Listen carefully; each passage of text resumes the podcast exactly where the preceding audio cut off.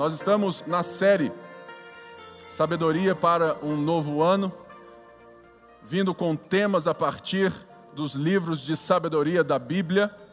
E hoje nós vamos aprender um pouco sobre algo que é tão importante para nós, seja o momento que nós vivemos.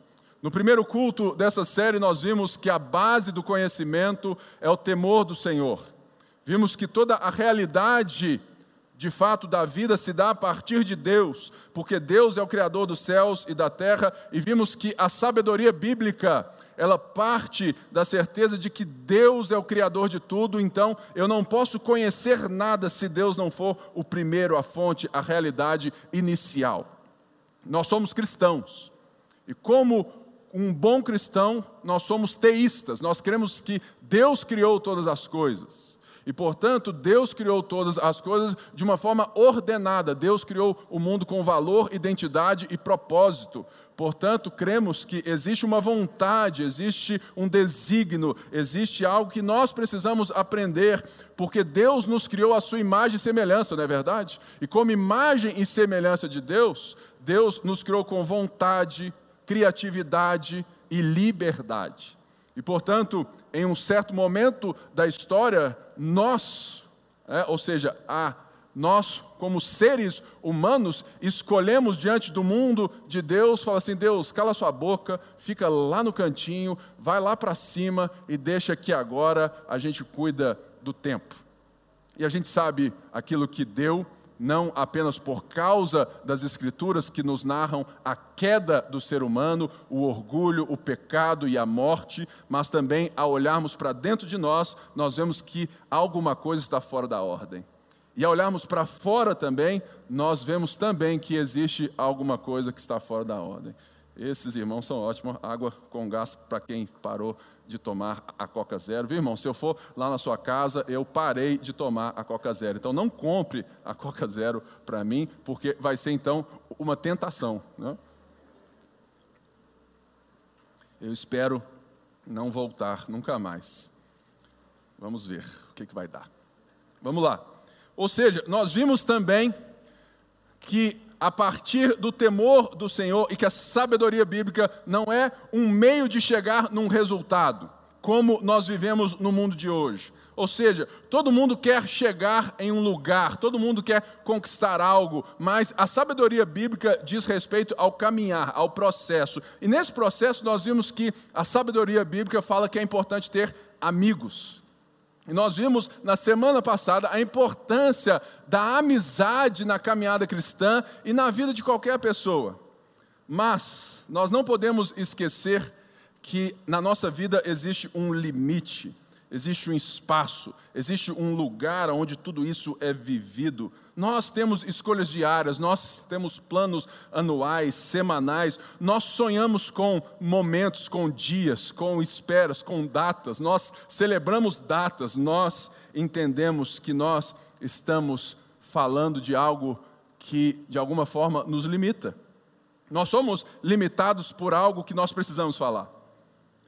E esse assunto já está nas rodas dos maiores líderes de todas as empresas. Existem vários livros excepcionais de cristãos e não cristãos sobre esse assunto. Esse assunto está nas, em todas as nossas conversas de gabinete pastoral, mas também está em todas as conversas de bar. Esse assunto, todos sem exceção, precisam encarar essa palavra aí, ó, o tempo. E se você quer um 2022 diferente, a gente precisa aprender um pouquinho sobre essa palavra e sobre aquilo que ela denota para nós. Ou seja, se você voltar um pouquinho aí na sua Bíblia e for lá no capítulo 1 de Eclesiastes, antes de lermos esse poema do capítulo 3, eu quero ler os três versos que dão início ao livro de Eclesiastes que diz assim: As palavras do mestre, filho de Davi, rei em Jerusalém. Que grande inutilidade, diz o mestre, que grande inutilidade, nada faz sentido. E a pergunta que o livro se propõe o tempo todo a dialogar: O que o homem ganha com todo o seu trabalho em, em que tanto se esforça debaixo do sol? Uma das coisas que nós precisamos aprender ao lermos o livro de Eclesiastes, e, e então, quando formos ler esse poema do capítulo 3, é que existe uma pergunta, existe uma busca, existe alguma coisa que está sendo ali, né, sabe, é, é vivida, que é justamente quando o mestre, rei de Israel, Salomão, ele vai olhar para a vida debaixo do sol, no sentido de que ele não está olhando a vida a partir de Deus, a partir do temor do Senhor, como Provérbios, porque Eclesiastes é um pano de fundo daquilo que o provérbio chegou né, e viu que era a verdade. Então, ele vai então nessa jornada de busca de tudo aquilo que ele pode viver como um rei, aonde ele pode viver, ele vai olhar, olha, por que, que a gente trabalha tanto, por que tanto se esforça, por que tantos impérios se constroem, por que tanta coisa acontece, e que sentido que existe isso na vida? E por todo o livro ele vai dizer que isso é vácuo, que isso é em vão, que isso não faz sentido. No sentido de que ele vai, no final das contas, ver que se você não tem uma visão da vida fora dessa circunstância temporal, você não consegue nem ao menos entender o tempo da vida. E portanto, essa pergunta, ela parte de uma busca por propósito, de uma busca por entender o que é importante para nós. Porque eu tenho certeza que cada um aqui sabe muito bem o valor que o tempo tem.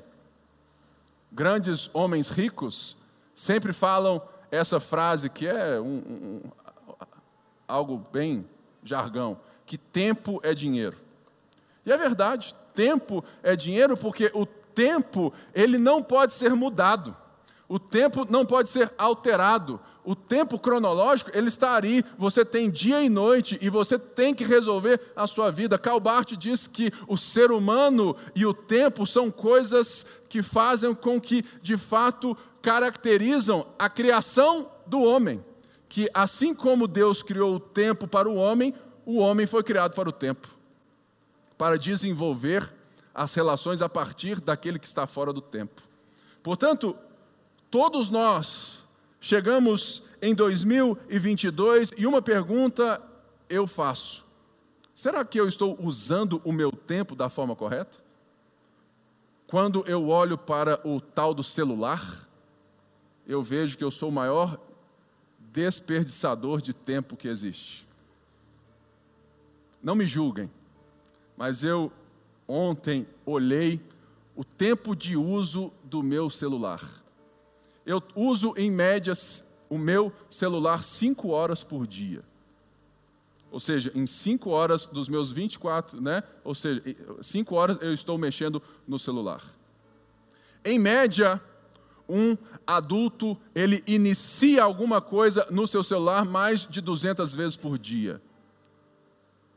Estima-se que a nossa geração, né, de 35 para cima, se você é da de baixo, você é da outra geração, tá?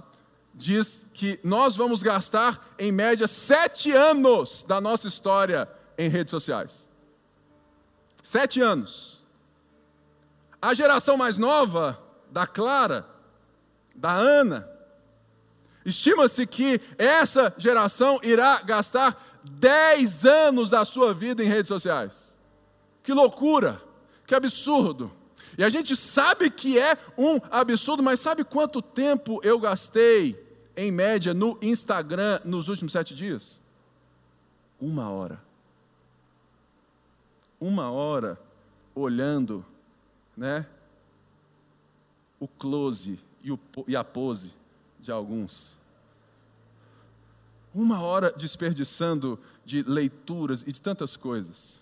Ah, mas você responde coisas, cara, é, minimamente. Ou seja, lembro de uma série do Netflix, antes de lermos e falarmos sobre o tempo para introduzir. Não sei se alguns aqui já viram ou assistiram La Casa de Papel. E tem um personagem que para mim ele é totalmente estereótipo daquilo que eu vejo o mestre de Eclesiastes, que é o professor. O professor, para mim, é aquele que quer buscar vingança de uma vida a partir de uma busca de controlar todas as coisas. E você vê na casa de papel, se você ainda não viu, saiba que é muito sacado, né? é totalmente fora, sabe assim, é, é uma viagem, entendeu? Mas vale a pena ver. Ele então tem resposta para tudo que parece ser novo para ele. Mas se você não viu, vai aqui um spoiler dos grandes. Me perdoe. No final da série, eles estão tentando roubar todo o ouro do Banco da Espanha. E eles conseguem roubar o ouro. E eles trocam o ouro por latão, por latão pintado de ouro com o rostinho da série. E ele vai combinar com o chefe do exército, e uma frase que ele fala me lembrou muito do Eclesiastes, ao dizer que tudo é vaidade, ilusão e nada faz sentido. Quando ele fala assim, falou assim: olha, você vai aceitar a minha proposta, porque a segurança da Espanha, o lastro do ouro, não está na presença do ouro real no Banco da Espanha. Está em si na ilusão que eles têm de que existe um ouro lá. Então, nós vamos criar todo um setting, toda uma matrix, toda uma ilusão de que o ouro está voltando para o Banco da Espanha. E eles criam então todo todo o negócio vai entrando e eles abrem na frente do banco da Espanha, com aquele tanto de gente, eles abrem o caminhão e vem aquele tanto de ouro latão. As mídias noticiam, o ouro voltou, está resolvido tudo. Mas o final da série é justamente os ladrões indo embora, sendo aparados pelo exército espanhol, sendo libertos com todo o ouro da Espanha. Ou seja, nós precisamos entender que o professor, ele joga na nossa cara que muitas vezes a nossa busca por sabedoria, ela parte de um pressuposto muito parecido que o mestre em Eclesiastes vai chegar à conclusão.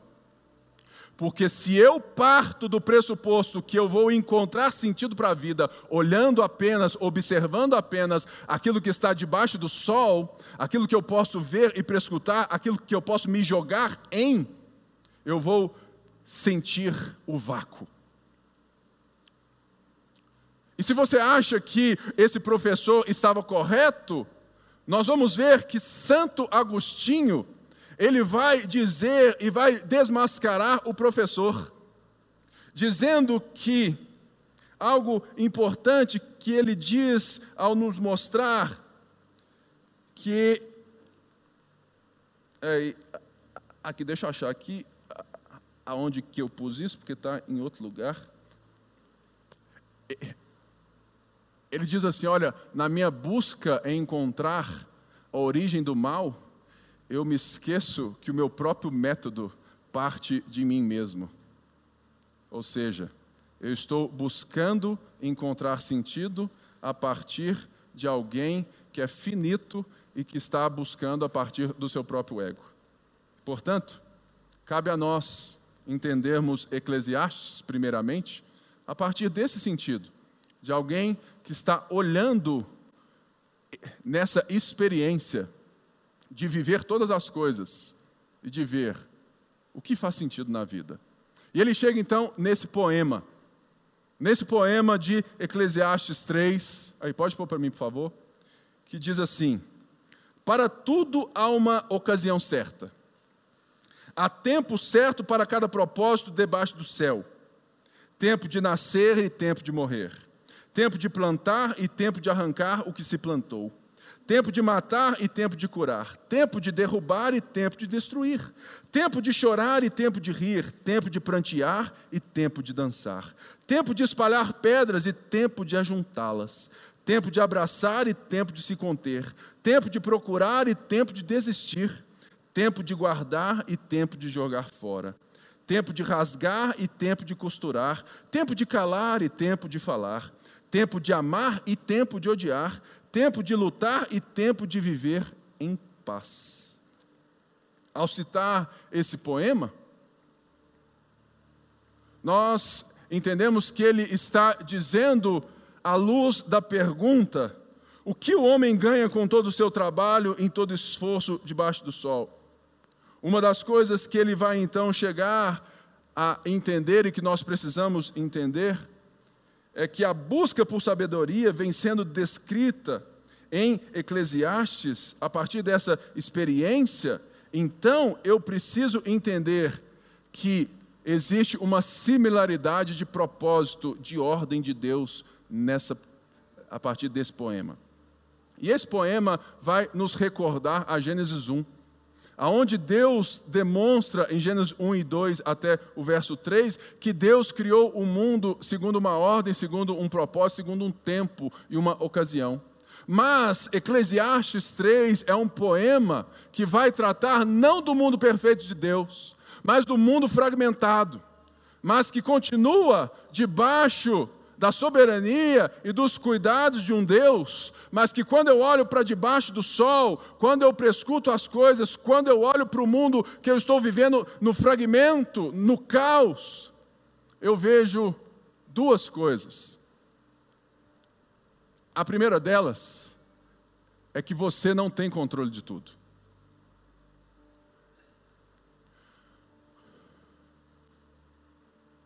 É, nos últimos dez dias eu fiz três velórios. Três velórios. Nos últimos dez dias. A morte, a doença,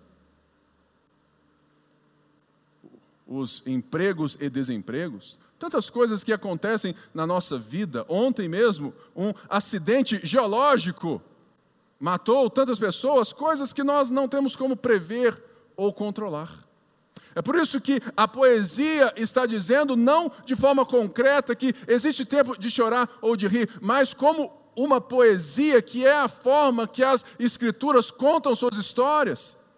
Está dizendo: olha, existe tempo para todas as coisas e que você não controla.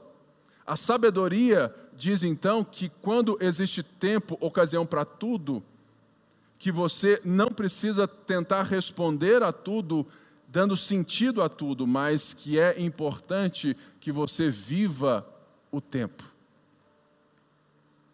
Muita gente está de luto, mas, tempa, mas de fato tenta o tempo todo sair mais rápido do luto. Não. O que a sabedoria nos diz é que existe um momento da vida que o luto faz parte. Nós temos que aceitar, nós temos que chorar, nós temos que transitar e aprender. Existe tempo de celebrar, existe tempo de construir, existe tempo para tudo. O poema lida com essa grande preocupação de saber o que é adequado para cada momento, o que a sabedoria diz, o que eu vou responder em cada circunstância que me aflige, porque eu preciso saber que eu não tenho controle de tudo. Então, quando eu tenho tempo, eu preciso entender que eu não controlo ele. Mas eu preciso responder às ocasiões e às coisas que me afligem de alguma maneira.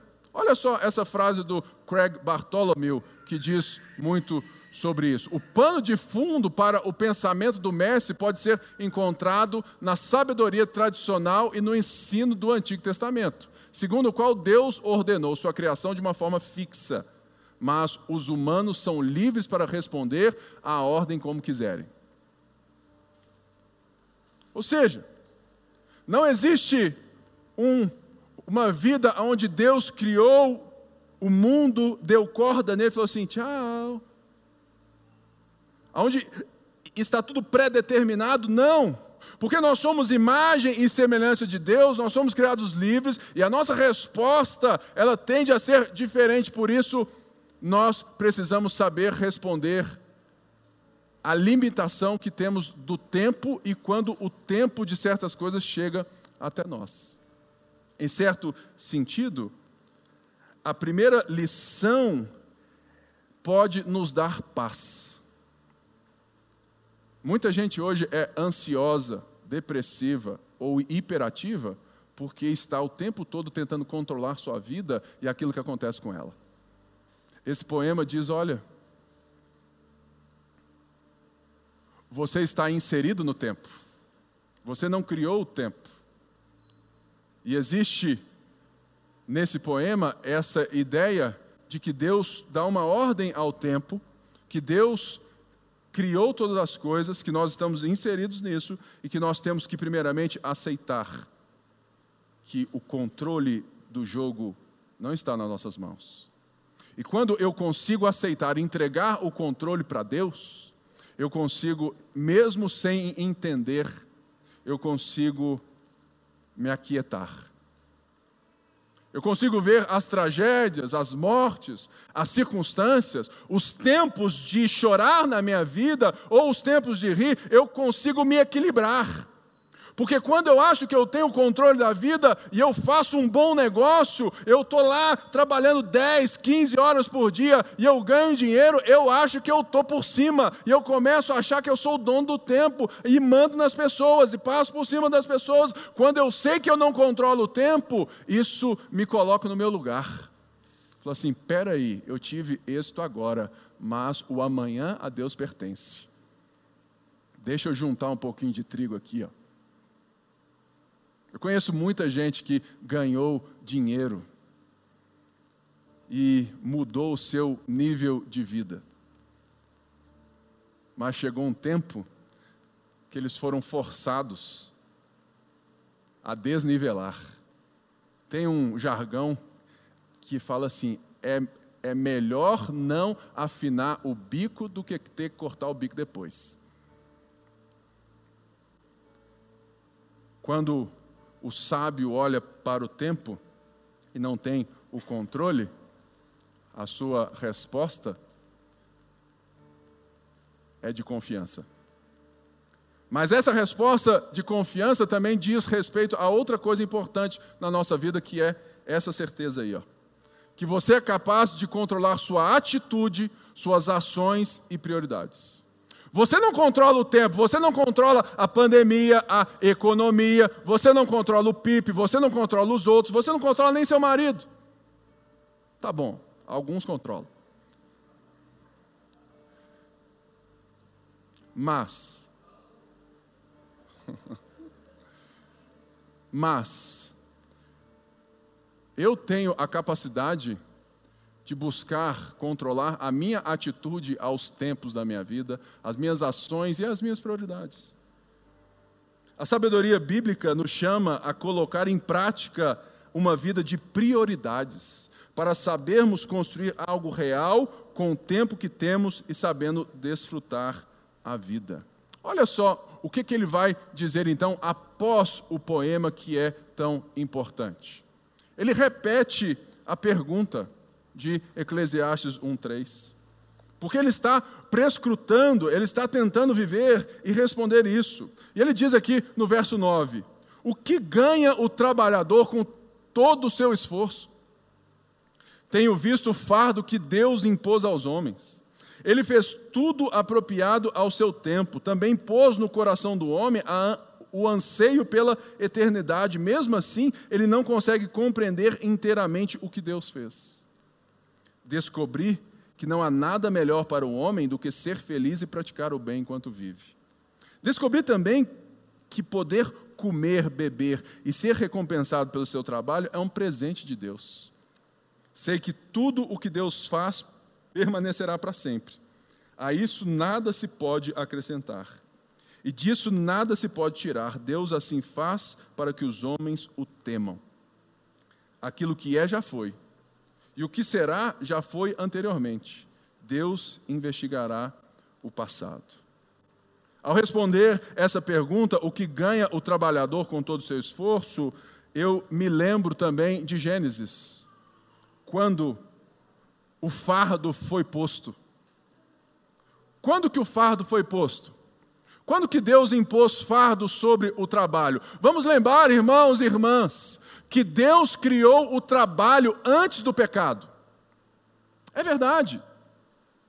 Eu creio que na nova criação, porque se eu vim aqui e vier e falar céu, você vai entender céu tudo errado. Então, na nova criação, no novo mundo de Deus, nós vamos trabalhar. Aí você fala assim: sério, pastor? Eu achei que era só ragendaz de macadâmia, doce de leite, né? dois hambúrgueres, alface, queijo, molho especial, cebola e picos, um pão com gergelim. Eu pensei que era só leite condensado, caramelizado, um flocos crocante, um delicioso chocolate Nestlé. Ou, segundo o pastor lá, lá de longe disse que eu ia só ficar falando santo, santo, santo, e eu achei um tédio, então eu resolvi outra coisa na minha vida. Não. O trabalho foi criado por Deus. Sabe qual é o sinônimo de trabalho na Bíblia?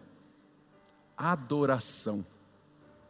O ser humano foi criado para adorar a Deus, né, no jardim, cultivando o jardim, criando sociedade. E portanto, quando Deus impôs o fardo, é quando o homem falou assim: Deus, pode deixar que eu trabalhe sozinho. E eu quero trabalhar para mim mesmo, Deus. Que é um anseio muito nosso, né? Falou, não, eu quero ser dono do meu próprio nariz, eu quero ter o meu negócio. O homem falou assim: Deus, eu quero ter o meu negócio. E por causa do homem querer ter o seu negócio, a morte entrou porque o pecado entrou, porque o orgulho fez parte. Falou assim: não, deixa que agora eu mando em tudo. Então Deus falou assim: ah, é, a partir de agora, do suor do seu rosto ganhará o seu pão. Da terra vão dar abrolhos e os seus frutos. Nem tudo aquilo que você plantar vai dar certo. A partir de agora, o que eu te criei para fazer em meu nome vai dar um trabalhinho e porque vocês vão se degladiar achando que isso é a realidade da vida. É por isso que Eclesiastes é tão maravilhoso. Assim, o qual é o sentido da gente ficar se matando de trabalhar? Aí chega num velório, tá todo mundo chorando. Por quê? Porque não ouviu a, a, a música Flores em Vida que o tempo certo era dar flores, enquanto o sorriso estava presente e não quando as, as flores estavam por trás do caixão. É por isso que é importante essa poesia, que dizer sim, existe tempo de chorar, existe tempo de curar, de matar, porque o ser humano ainda não consegue entender. Ele precisa Deus precisa ordenar, Deus precisa deixar que, que esses tempos aconteçam na nossa vida para a gente olhar para além do sol. Portanto, o verso 10 explica o porquê que existe um fardo. Porque a Bíblia explica que o fardo foi dado. Mas fala que Deus pôs no coração do ser humano um anseio pela eternidade. Eu sei essa frase a partir de Blaise Pascal. Se não for dele, é de alguém. Que Deus, né, existe um buraco no coração do homem que é do tamanho de Deus. Nesse sentido de que, como somos imagem de Deus, todos nós não somos satisfeitos, mesmo que você tenha os resultados esperados. Sabe qual que é o objeto de estudo da economia? Que tem tudo a ver com né, isso aqui? Sabe qual que é o objeto de estudo da economia? A escassez. A escassez não no sentido somente da falta de produtos ou de coisas, mas da escassez, da, da falta de sentido do ser humano. Não na economia, mas em Eclesiastes. Sabe por quê? Porque a sensação, o prazer que você teve hoje comendo o que você quis comer e pôde comer, amanhã já se desfez. E você quer outra coisa.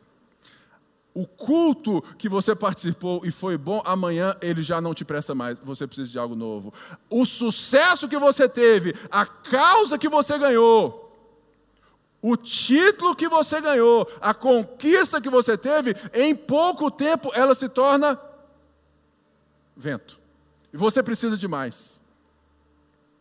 É por isso que nós corremos tanto na vida, porque nós somos insaciáveis. E nesse sentido, o ser humano, ele por ser criado por Deus, em todos nós existe um anseio, e é esse anseio que faz nós sermos insaciáveis até que a gente encontre lugar em Deus. Portanto, aqui nós entendemos que o anseio por eternidade pode ser visto como anseio por realidade.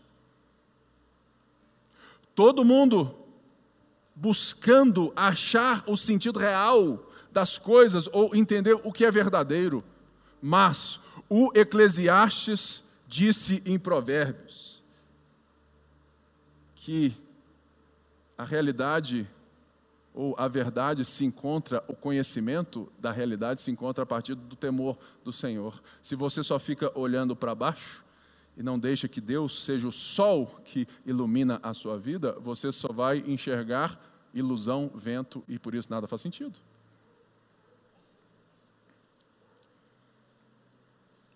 Olha só essa frase também de Craig Bartholomew, ao falar um pouco sobre esse tema.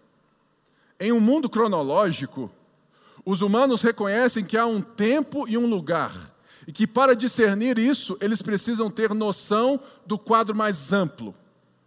O que os filósofos podem chamar de finalidade, de telos, ou uma metanarrativa, uma grande história ou visão de mundo. O que ele está dizendo aqui, de forma simples, é que todo mundo enxerga o seu mundo a partir da sua própria visão de mundo. E, portanto, para que você enxergue uma finalidade no tempo e no local, você tem que transcender. Por quê? Porque você enxerga a partir daquilo que nós chamamos de metanarrativa, que é nada mais, nada menos de um jeito chique de falar a forma como eu enxergo o mundo. O que ele está dizendo é que esse anseio por eternidade me leva a buscar um sentido na vida que está além do que eu posso ver, tocar e prescutar e experimentar. Eu preciso de uma finalidade, eu preciso responder esse anseio que só é respondido segundo a sabedoria bíblica quando eu temo a Deus. E eu acho tão estranho, mas engraçado, é que tudo isso você encontra nos evangelhos. E Jesus vai resumir tempo, ou esse melhor uso do tempo, com essa passagem que ele disse no Sermão do Monte e que muita gente coloca no, é, em, em festas, né? Busquem, pois, em primeiro lugar o reino de Deus e sua justiça, e todas essas coisas serão acrescentadas a vocês. Que, quais coisas? Aquilo que o Eclesiastes está dizendo que Deus nos deu como um presente: comer, beber e nos vestir. Portanto, não se preocupem com o amanhã. Não queiram controlar o tempo, pois o amanhã trará suas próprias preocupações. Basta cada dia o seu mal. Você não pode controlar o futuro. Você não pode controlar a nação.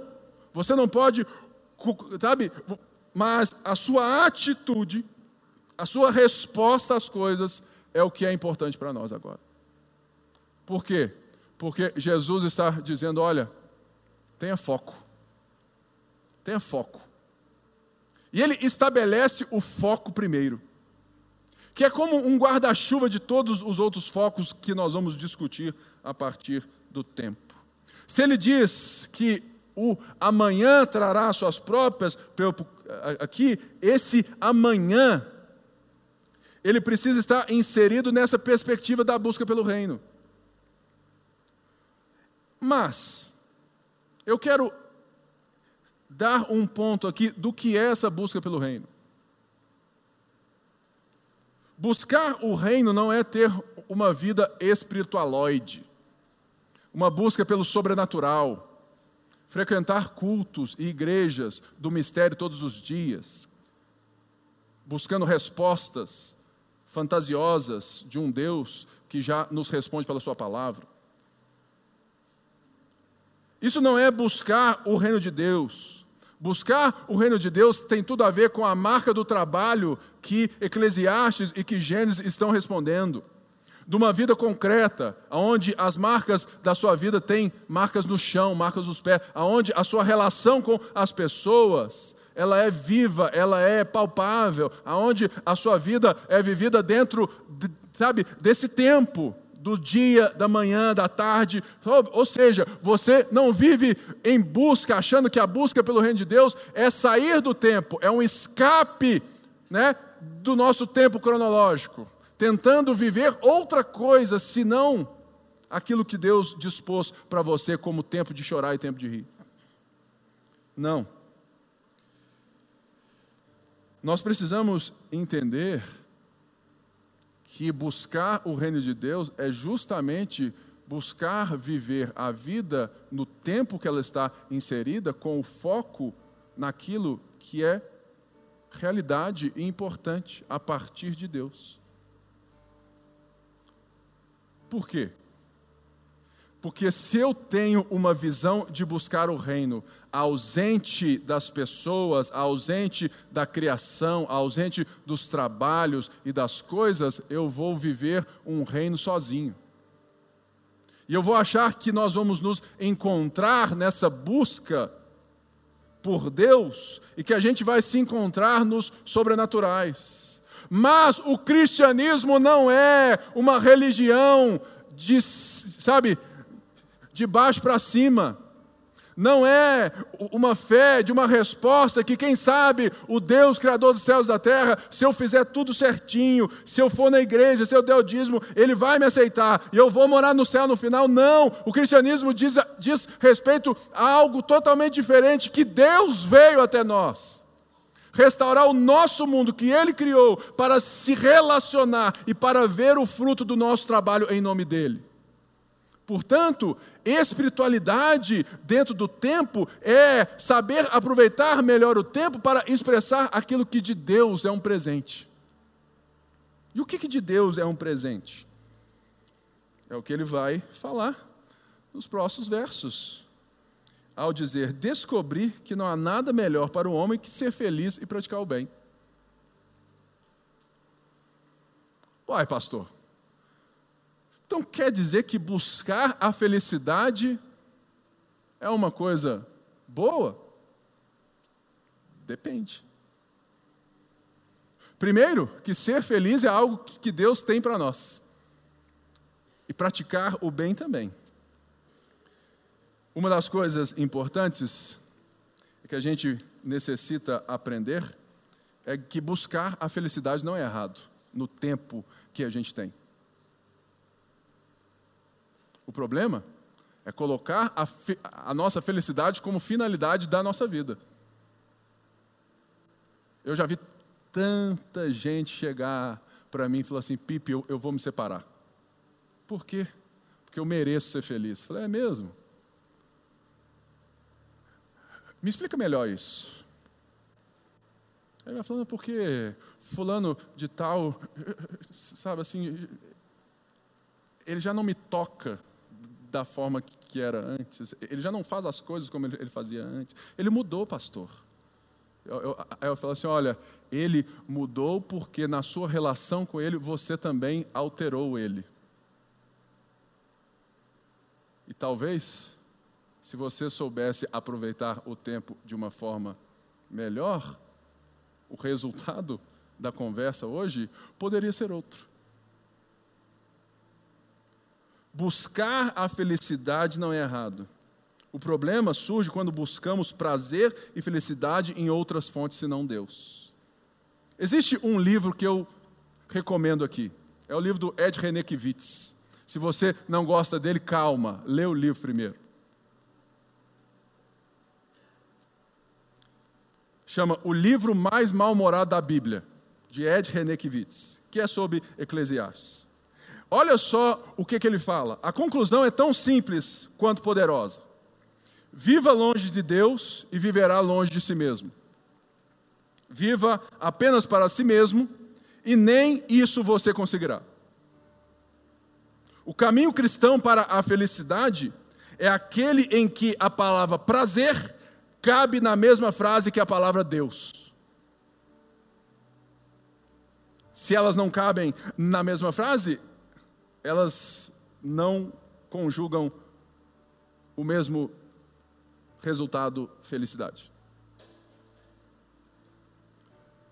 Ou seja, Deus nos deu um presente ao nos criar, para desfrutarmos a vida com Ele e a partir dele sermos felizes. E ao sermos felizes também a praticar o bem. Tem muita gente que acha que a prática do bem vai nos salvar, que as boas ações, as boas obras, mas só consegue praticar o bem quem entende o que é o bem dentro de si mesmo. Portanto, nós precisamos entender que esse praticar o bem também denota que nós somos feitos para o outro, nós somos feitos para além de nós mesmos, da nossa felicidade. Nós somos feitos para algo que não quer dizer somente buscar ser feliz, mas expressar um mundo aquilo que eu encontro no Salvador. E ele diz mais, que ele descobriu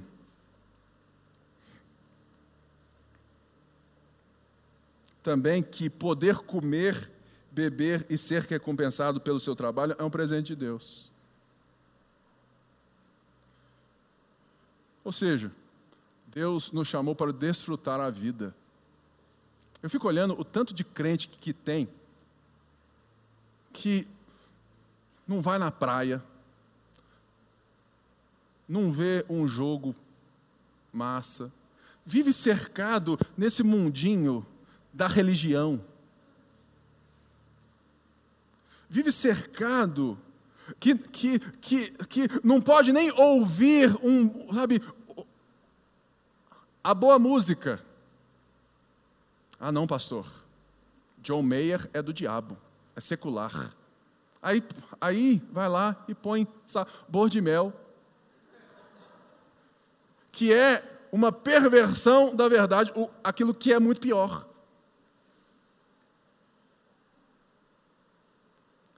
Eu vou te contar algo, não me julguem.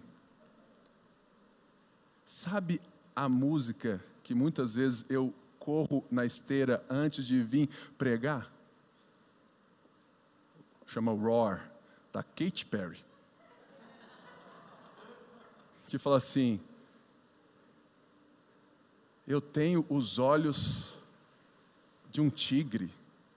Vocês vão ver, eu vou ressurgir mais uma vez. E eu vou, pam, pam, pam, pam. Vamos lá, velho, vamos pregar hoje. Hoje vai ser demais. Sabe por quê? Porque aquilo me motiva a fazer o bem dentro de todo o meu espectro de vida a partir de Deus. Ah, mas a Katy Perry era filha de pastor, não sei o quê. Eu falei, cara, é a música. Se a música te afeta, é porque você não está conseguindo controlar-se.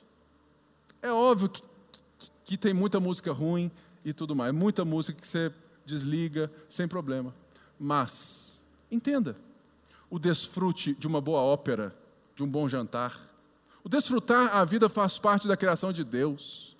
É por isso que a ponte, ela fala que, que morar na igreja é falta do que fazer.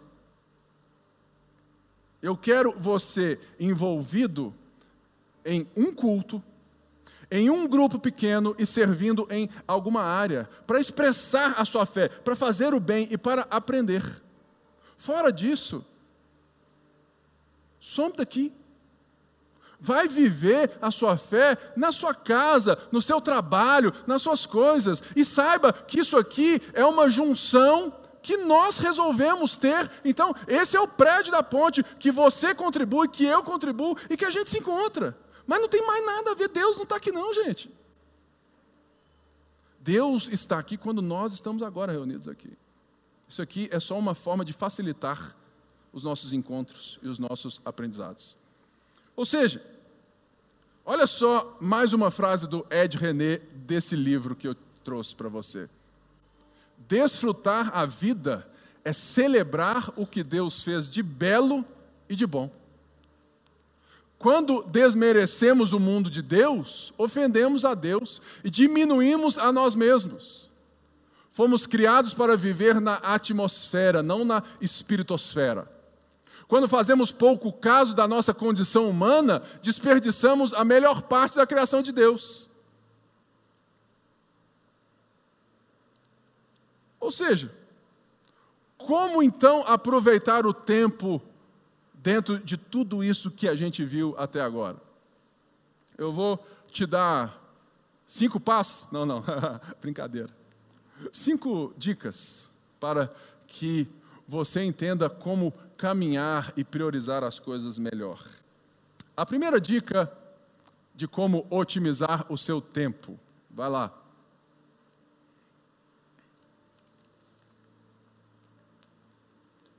A primeira dica é honrando os, honre o seu corpo diariamente. O que, que eu quero dizer com isso?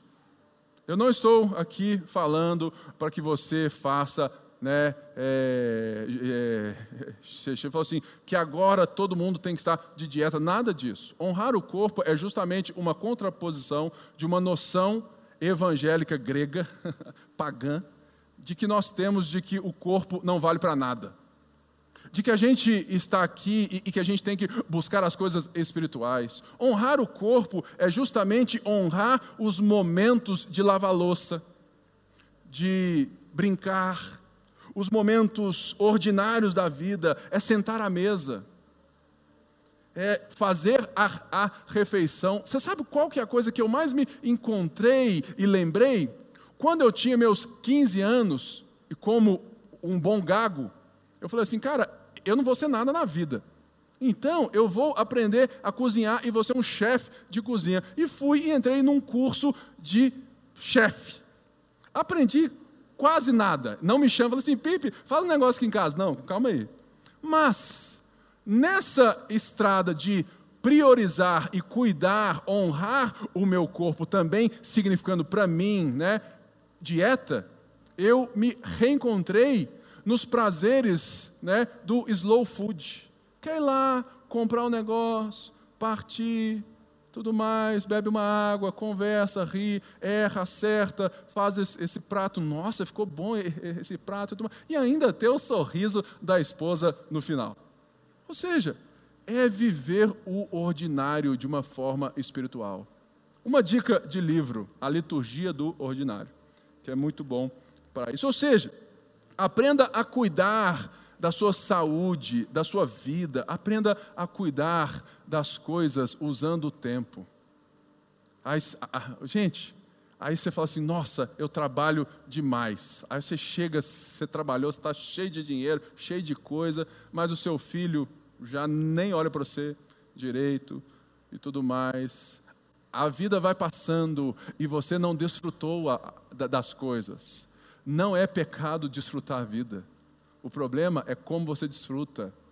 O problema é como você enxerga. É por isso que a gente precisa enxergar que existe um foco que Jesus já falou: buscar em primeiro lugar o reino de Deus. Que é o que? Viver essas coisas à luz do que elas serão. Porque Jesus ensinava sentando à mesa, com tempo. Ou seja, A gente sabe que talvez para 99,99% das pessoas que aqui estão, o, o, o maior problema nosso é, é, é esse aqui. E eu sei a sua resposta, porque é a mesma que a minha. Não, pastor, isso aqui é o meu instrumento de trabalho. Tá bom. É enquanto é trabalho. Não é verdade?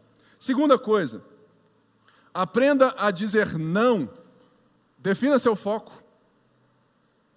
Tem muita gente que, quando vê algo bom, diz sim para tudo. Igual hoje aqui, eu, eu vim e falei assim: Ô Clélio, no próximo culto, prega você, faz isso, isso, isso. Eu já vi que, que como todo bom professor, ele já ficou doido para falar assim, não, vou tudo mais. Aí parou, pensou e tudo mais. Ela falou, não, pai, pensa nisso, tal, tal. E eu falei, não, calma, pensa, tudo mais. Mais tarde você me responde. Por quê? É uma oportunidade boa, prazerosa. Aí você fala assim, poxa, mas peraí. Existe todo um contexto. Existe toda uma escolha, existe toda uma prioridade. Eu já disse sim para muita coisa boa que no final eu vi que eu perdi o foco.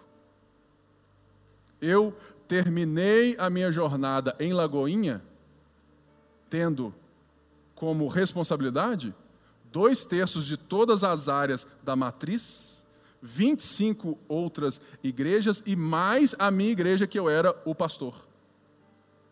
Se isso é foco, não é foco. E eu estava tentando resolver isso. Não, então, partir aqui do próximo ano, mas eu vou vir para cá, o outro entra aqui e tudo mais. Por quê? Porque a gente não sabe falar não para as coisas boas. Para as coisas ruins é fácil. Ou seja, defina o seu foco. Exemplo: emagrecer. Tá. Isso não é definir o foco isso é ter uma vontade. Definir o foco tem que ter data e, de preferência, você tem que compartilhar com alguém. Por quê? Porque você se sente responsável. Fala assim: Ô Fulano, eu vou perder 10 quilos até setembro. Fala assim: Ah, é mesmo? Beleza. E, de preferência, escreve. Para quem gosta muito de, de, de números e tudo, mais de pesquisas, eu sou assim a chance de você atingir um alvo só pensando nele é 40% menor quando eu defino ele e escrevo. E ela é 70% menor quando eu compartilho aquilo com alguém. Quando eu digo não para algo, eu digo sim para várias outras coisas. E quando eu digo sim para alguém, eu digo não para várias outras coisas. É a mesma coisa. Quando você se casou com alguém e disse sim no altar, você está dizendo não para todos os outros ou para todas as outras. É uma forma simples de entender. Terceira coisa, elimine distrações. O oposto de foco é distração. Ou seja, a melhor maneira de aumentar seu foco é diminuir as distrações. Qual que é a nossa maior distração hoje, provavelmente? É o celular. Você precisa ler uma tese de mestrado e tudo mais. Você precisa fazer aquele trabalho. Você precisa ler a Bíblia. Aí você pega a Bíblia, senta lá e você pega ele aqui, mas deixa ele aqui. E você não desativou as notificações. Então fica lá. Plulim, plulim, plulim, plulim, plulim. É óbvio que você não vai conseguir ler a Bíblia. É óbvio que você vai ficar o tempo todo voltando no seu trabalho. É por isso que desfrutar a vida é desfrutar cada coisa no seu tempo. O celular é ótimo mas ele coloca vários tempos dentro de um tempo só. Então, aprenda ou tente colocar ele em outra sala, em outro tempo. Porque o celular, ele coloca todos os tempos, todos os horários dentro de uma tela. Às vezes é tempo de ler a Bíblia, mas o celular te joga o tempo dos outros. Fala assim: não, peraí, para aí, não é tempo disso, é tempo de resolver outra coisa. Elimine as distrações. Eu, que tenho o hábito de estudar de manhã e tudo mais. Por quê? Meus filhos acordam, acabou. Acabou. São três meninos. É uma barulheira só, distração. Prepare o ambiente, viva o momento, viva o tempo. A nossa geração, o nosso mundo é justamente esse mundo que quer colocar vários tempos dentro do seu tempo, mas você decide o seu tempo, a sua atitude nessas coisas. Elimine as distrações. Quarto, seja obcecado pelo processo e não pelo resultado. Há tempo para todas as coisas, o desfrutar da vida que Eclesiastes está dizendo, está dizendo, olha, o que vale a pena ser, vi, ou seja, que de fato experimentar na vida não é ficar com foco no resultado, mas é com foco no processo é se entregar àquele momento, é ser intencional naquele momento. Ou seja, eu sei que tem gente que está aqui no culto, pegou a chuva e não está nem aí para mim. Ou seja, você está perdendo seu tempo, velho. De vir aqui e não prestar atenção minimamente no que eu tenho para te dizer, mesmo que você não concorde. Entende? É perder tempo. Mas ser obcecado pelo processo é engajar nos processos e no momento. É tempo de luto, chora, chora horrores. Se joga. Vive aquele momento. É tempo de, de abraçar, abraça. É tempo de chorar, é tempo de rir. Sabe? Viva o tempo que está disposto diante de você. Seja obcecado também em, em, em viver o tempo da melhor maneira. Ou seja, eliminando as distrações, definindo o foco, porque o que está posto para nós é a caminhada, porque o, o, porque o final nós já sabemos. Qual que é o propósito da nossa vida hoje? É a santificação. É sermos a cada dia mais parecidos com Jesus.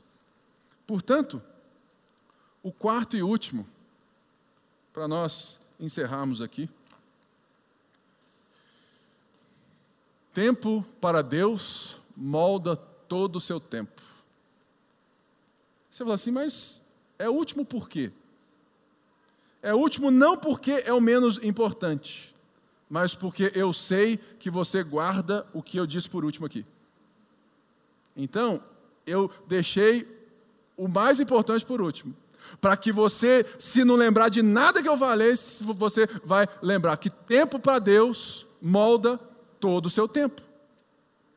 Quer dizer que quando eu tenho prioridade em buscar o reino de Deus, como Jesus disse, ou em ter um tempo para Deus, quer dizer que o meu tempo para Deus, ele determina o meu foco, a minha prioridade, ele elimina as minhas distrações e ele me coloca obcecado por aquilo que vale a pena.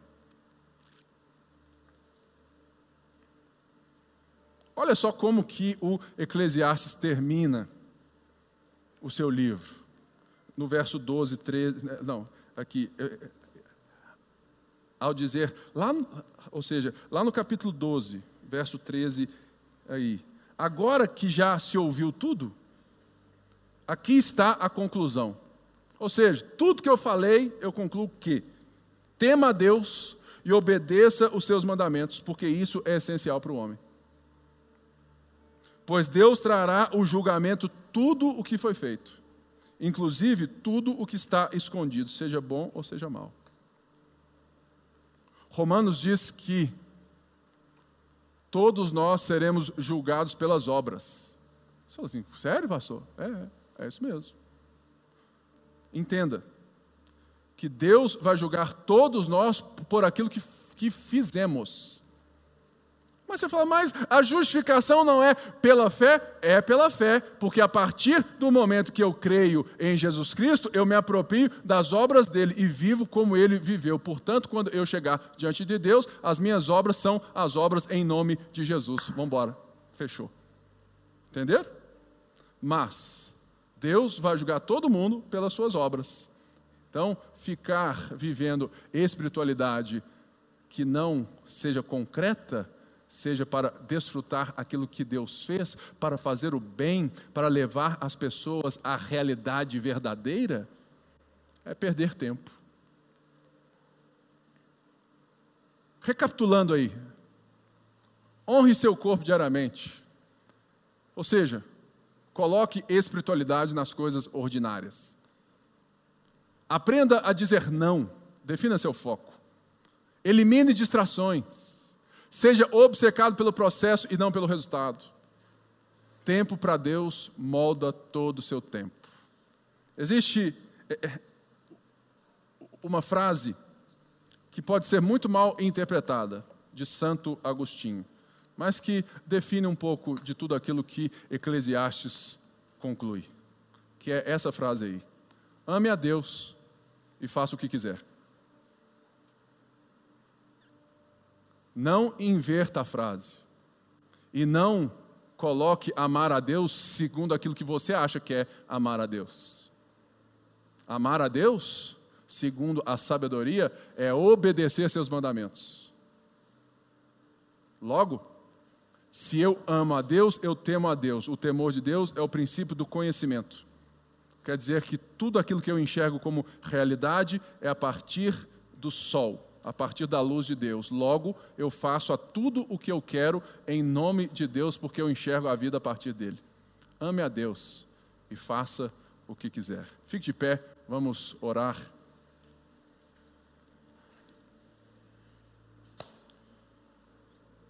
Espero que essa palavra venha a tempo na sua vida, que você possa refletir.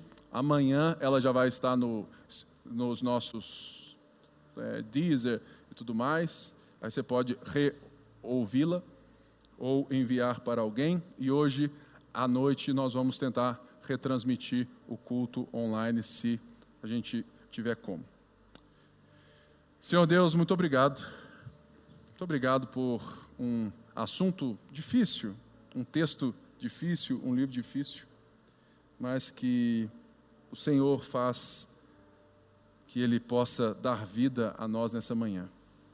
Que a gente possa entender a realidade do, nossa, que nós estamos inseridos no tempo e que a gente não controla ele, mas a gente pode controlar a nossa resposta às coisas, à nossa própria vida. Por isso, que cada um aqui possa repensar no seu foco, na sua vida, entender e aproveitar o tempo da melhor maneira. É o que a gente te pede em nome de Jesus. Todo o povo de Deus disse amém e amém. Vai na graça, vai na paz, uma boa semana.